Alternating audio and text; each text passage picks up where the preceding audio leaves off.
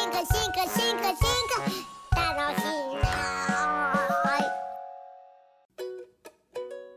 すごい進化ラジオは Spotify 独占配信でお送りしております今回は西表編にということでよろしくお願いしますはいよろしくお願いします。じゃあ今回はマングローブのお話をしましょうか。おいっす我々ね、西表島のマングローブ歩きましたけど、正直な感想言っていいですかは正直言うと僕が思ってる以上に多様性が低かったですい。おもう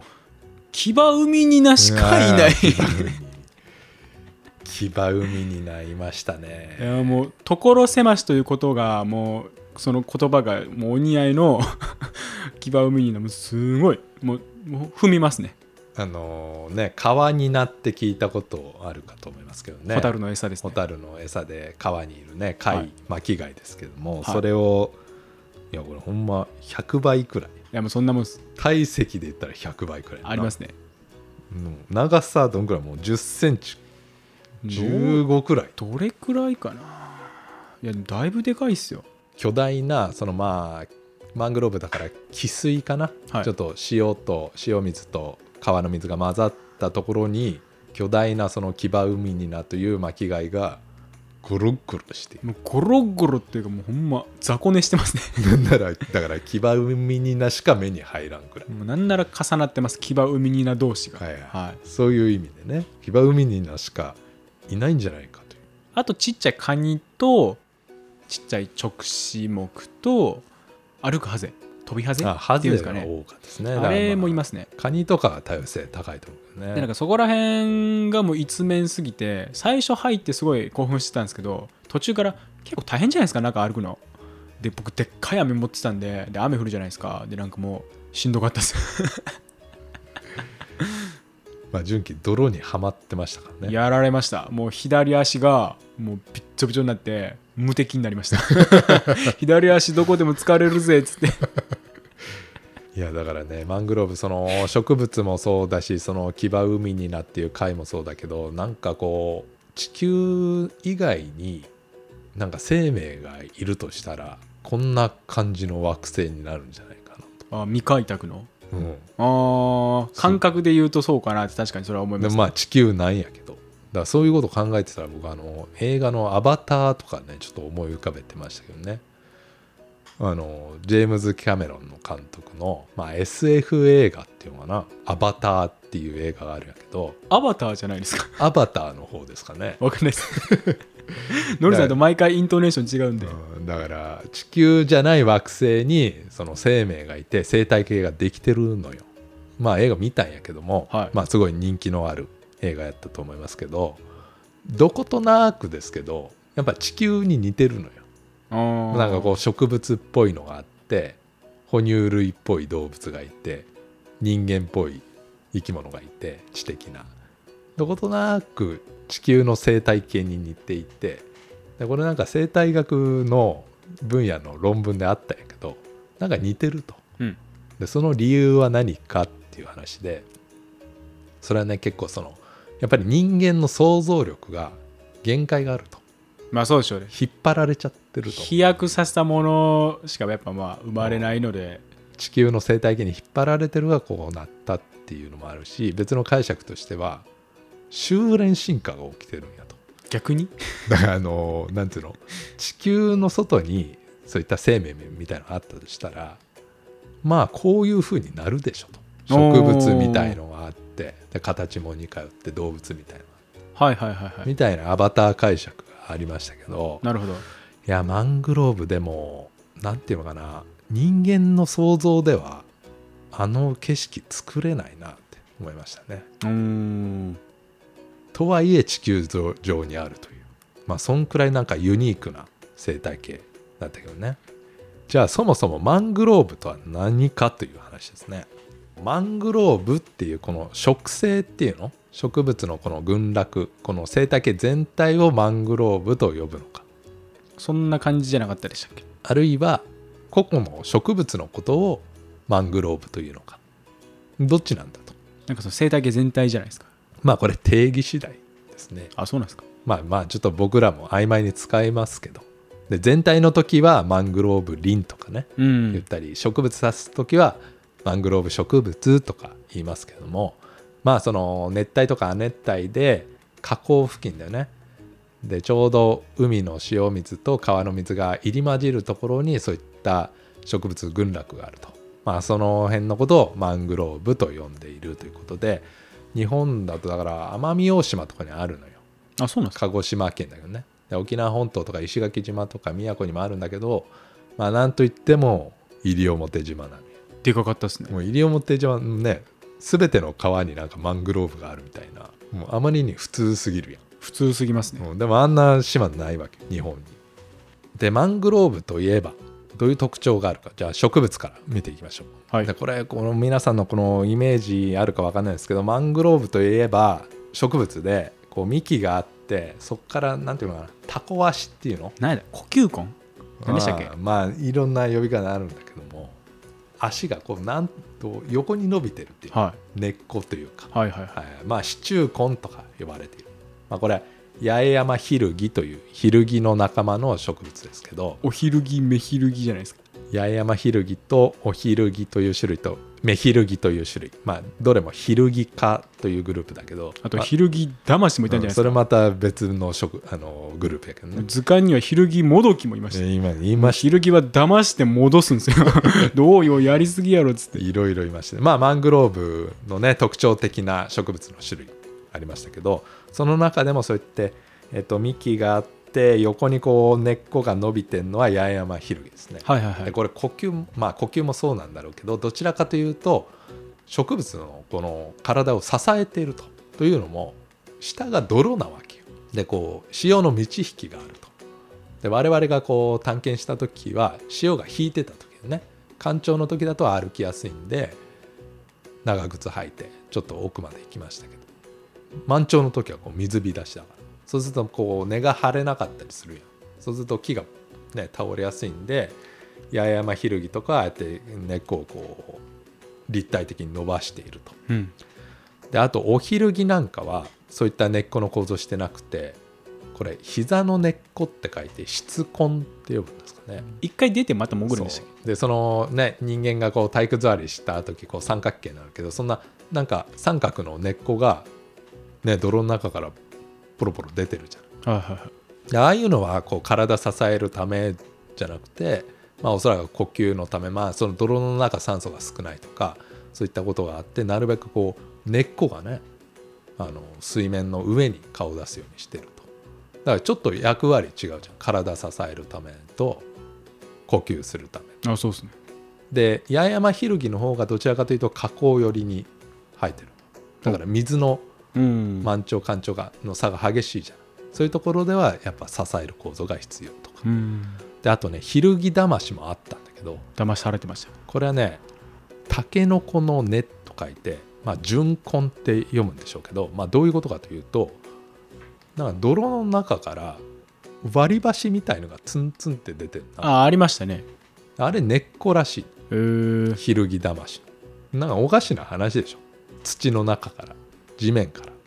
もうほんと割り箸くらいの細いやつがツンツンツンツン逆にね逆や目じゃななく て根がねそんな感じのまあいろんなヒルギの仲間もねいろんな種類があるんだけどもまあやはりマングローブ植物の多様性が高いのは西表島ということまあとはいえ数もう10種類もないくらいですけどね大体八重山ヒルギだったりするからねうわうでそのヒルギの仲間の特徴が耐性種子と呼ばれてるものですね見たかなちょっとだけあったけどねあのソーセージみたいのが、まあ、緑色だけどは木にぶら下がっているとであれが耐性種子と呼ばれるものなんだけど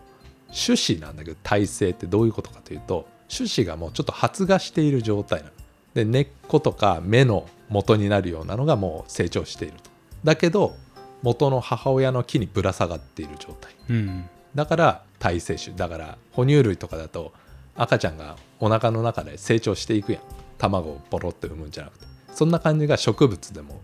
起きていて、うんああやってちょっと細長い構造がですね木にぶら下がっているとでなんであんなことをしているかというとあのその細長いソーセージみたいのがポロって落ちるわけでそうすると泥に刺さるとブス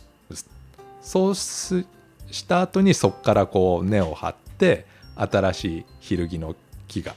成長するわけだけどもまあ昆虫で言えば孵化したての幼虫とかまあ哺乳類で言えば生まれたばかりの赤ちゃんまあ植物で言ったら発芽直後の苗だよねそこがやっぱ一番ストレスに弱いというか、まあ、こう脆弱なわけでうんでその脆弱な環境しかもああやって地面がこう水浸しになっているような時に、まあ、なるべくちゃんと定着できるようにあらかじめ成長しておいてそこから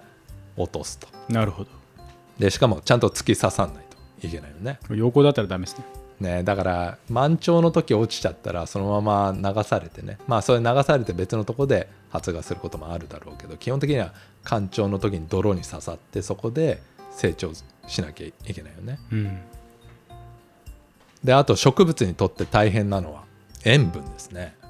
これは汽水域だから淡水じゃなくて塩水が混ざるとはいで基本的に植物は塩分高いと困るわけそうじゃなかったらマングローブ林みたいな言われないですもんねよ、みんなイケてるんだったらそんななんか固有の名詞がつかないですもんねなるほどねだからそのマングローブの植物は塩分耐性をどうにかこうにかして克服したやつだけだとはいだから、えー、と八重山ひろぎかなあの葉っぱが黄色いやつあってはいはいはいなめたしょっぱかったです、うん、だから基本的にほとんどの葉っぱは緑なんだけどごく一部の葉っぱだけ黄色になっていてそこにこう塩分を集中させてるらしいのねはいでその葉っぱを犠牲にして塩分を体の外に出してるとでも僕緑の葉っぱも食べたんですけどしょっぱかったです、ジでああ含まれてるのかないやーわか んないですなんか潮風に乗ったいはい表面に乗っている塩なのかちょっとわかんないですけどなるほどねなんか両方食べてしょっぱかったんでうんわかんねえなーと思 って俺も試したかったんだけどその時カメムシに鼻をやられていて 味覚というか匂いが全くわからなくてですねあーまあでも今純喜が言ったみたいにヒルギ魂の仲間はまああの見たやつなんだけどもあの葉っぱから塩をねこうあありました出すやつもうわ見あてるならいしいただそのすぐに風に流されちゃったりしてこう塩が溜まっているとか見れないらしいんだけど、ままあ、どうにかこうにかして、まあ、その塩分を取らないようにするっていうのはもちろんあるけど、まあ、どうしても吸っちゃうじゃないその吸った塩を排出するようにとで特にマングローブの中でも海岸に近いところでは塩分濃度高いあはいでだんだんこう川の上流行くと、まあ、汽水域だけど塩の濃度が下がっていくじゃんだから海岸近くの八重山ひるぎとかより大変だということでえーまあ、どうにかこうにかしてそういったね特徴的な適用はしているかなという感じです。うわうで植物の話しましたがマングローブにしかいない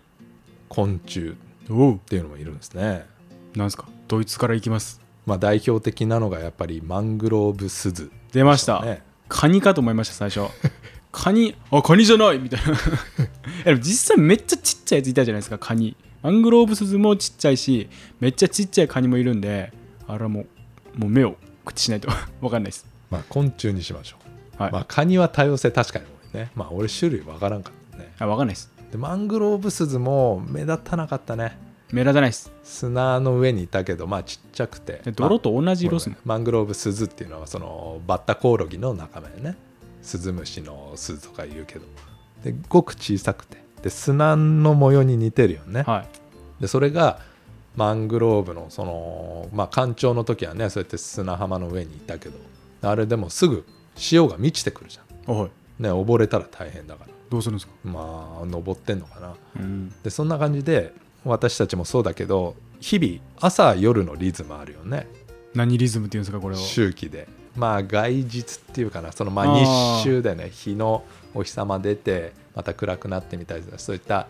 生物学的なリズムが体内にね備わっていると、まあ、体内時計とかあるわけだけどもだからマングローブに生活している、まあ、昆虫とか、まあ、貝の仲間とかもそうなんだけど潮の満ち引きに合わせたリズムを持っているとっ超絶リズムってやつですかていうかなわかんないです潮汐リズムとか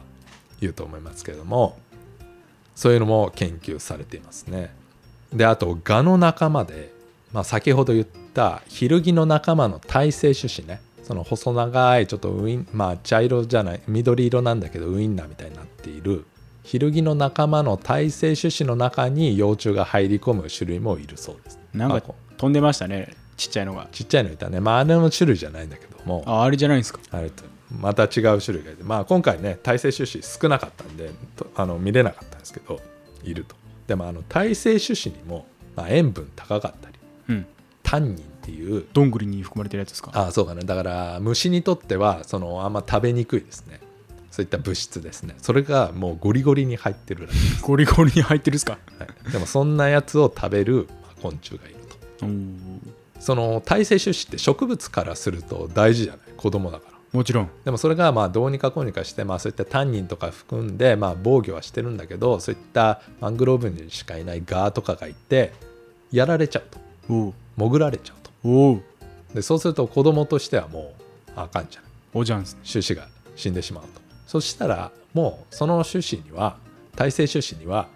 栄養を与える必要はないとだかないら植物側からするとその種子をポッてこう離すらしいへえもう捨てちゃうとそうするとこう普通に海に流れていくじゃないあそうなんやでもそうすると蛾は困るじゃ蛾は困りますねん中に幼虫が潜っているともちろんそれが水浸しになって困るんではいその蛾は落ちないように糸で耐性種子とその木を結びつけておくみたいな、へまあそえんな適用が報告されたりすげえだから落ちないようになんとかしてると強進化ってやつですかね強進化というんですかね、ギリギリ言えないまあ、進化でいいんじゃないですかねおっすであと、まあ、今回見れなかったけども、まあ、バッタの仲間でヒルギササキリモドキという、あれかめっちゃギザギザしてるやつじゃないですそうでかすあれ見たかったですねあれ見たまあいなかったですけどねでギザギザっていうのは足にまあトゲみたいのがあって葉っぱだけじゃなくてこう肉食性なんで餌を捕まえる時にそのトゲトゲを使って足で捕まえて餌を食べたりするんやろうけど、まあ、よく図鑑とかに書いてあるのがヒルギササキリモドキが落ちたと木の上からはで満潮の時水になってるといは海水がビタビタと。いは普通だったら溺れるよいいやそうですかでそのトゲトゲがあるとはいアメンボみたいに泳げるあそうなんですか、うんそれはすごいかもしそれうないでもバッタってなんか水の上泳げませんそういやでもなかなか泳げないじゃないあそうなんですかうんでそれをさらに泳げるよえー、ちょっと見てみたいですねうに見てみたいですね、まあ、そんなマングローブ特有な適用が、まあ、あるみたいですけどねうわわまあそんなマングローブですけども日本にいると、まあ、西表島とかねすごいなんていうかね、まあ、遠くに行かないと見れないような生態系だけども、まあ、熱帯地方だと割と身近な川の近くにあるから人の住んでいるところの近くにマングローブがあるみたいな、うんうんそんな生態系らしいです。なるほどで人々がよく利用するとだから日本で言えば里山的なえ自然ー、でこっちに暮らしていてマングローブどこで触れるかなっていうとなんかホームセンターでバーベキューの炭を買うとマングローブって書いてあるんですよねそうなんですかであれ海外のマングローブの木を使っているとへえ炭をー、、まあ、輸入しているっていうことまあよく使われているらしいです上めかしじゃないんですかおおいいですねういで結構似ていてはいまあ、どういう特徴があるか炭にとってなんやけど基本的にマングローブ、まあ、さっき言ったみたいに塩をかぶって、まあ、土もあんな感じだから植物の成長にとってあんまり良くないでしょしんどそうっすだねから成長が遅いらしいんですよほうぐんぐん伸びないほうほだかうらもう大木になったりしないじゃんなるほどゆっくりゆっくり伸びるとはいはいはいだからその成長が遅いと、まあ、こう材が密になるというかうーん硬くなるとだから備長炭のウバメガシもそうでウバメガシはどんぐりの仲間だけど、まあ、高知とかだとよく海岸沿いに生えてるね、はいまああれも成長が遅いんだって、えー、い細いじゃない木が細いっすクヌギとかコナラは、まあ、ぶっ同じといっすねね、どんぐりの仲間だけどぶっとくなるけどウバメガシ基本的には細いじゃんで成長が遅いとで、まあ、だからこそ硬くて炭としてこう長持ちをするとであとまあふ太くならないから家の柱とかにはならないんじゃないうんひょろひょろしてるから折れます 家が崩れますねそうだからそういう他の目的に使えないというのはもちろんあるんでしょうけどだからマングローブとかウバメガシねそういったのは、えー、と炭として利用されるとでまあマングローブの炭は特に火がつきやすいとかそういった特徴があるそうですけどもへえー、でまあこれは保全にも絡んでくるんですけど、まあ、成長が遅いとマングローブの植物ねだから一度切っちゃうと大変じゃない大変っすで特にね海外とかだとマングローブの湿地を切り開いてエビの養殖場を作るとか、うんうんうんうんでそのエビのね消費量はやっぱ日本人が多いとか、うんうんそういうことはよく言われてますけどもあとそのマングローブってこうヒルギとかが生えてるのはまあまあマングローブって呼ばれていてこう塩が混ざってるところだけどどんどん川をこう河口から離れていくと塩の濃度が下がっていくじゃない。でそういうところではまた別の植物が生えてるわけ。はいでそれはねバックマングローブとかと呼ばれていて、へーまあ、下がり花とかというですね、まあ、花がさ、えー咲いてるような木があるようなところですけどバックマングローブは逆にもっと人の暮らしに近いじゃんはいでそういうところはさらに開発されたりしていて、うんまあなかなかマングローブよりもさらに減っているのかもしれない、なるほどまあ、そんなですね、まあ、貴重な生態系となっていますねマングローブ匂いすごくなかったですか泥の硫黄の匂いおなんかすごい匂いしませんでしたーなんか泥のあれかな琉球大の人もよくわからんって言ってましたけど匂いも印象的でしたねでそれはまあ行かないとわからないですねわかんないですぜひ行ってほしいですね行ってほしいですねあれはすごいいい経験でしたね騎馬を海にあの所狭しと並んでるところをやっぱ見てほしいですねはいそんな貴重な経験させていただきましたおっすはいでは今日はこの辺でありがとうございましたありがとうございました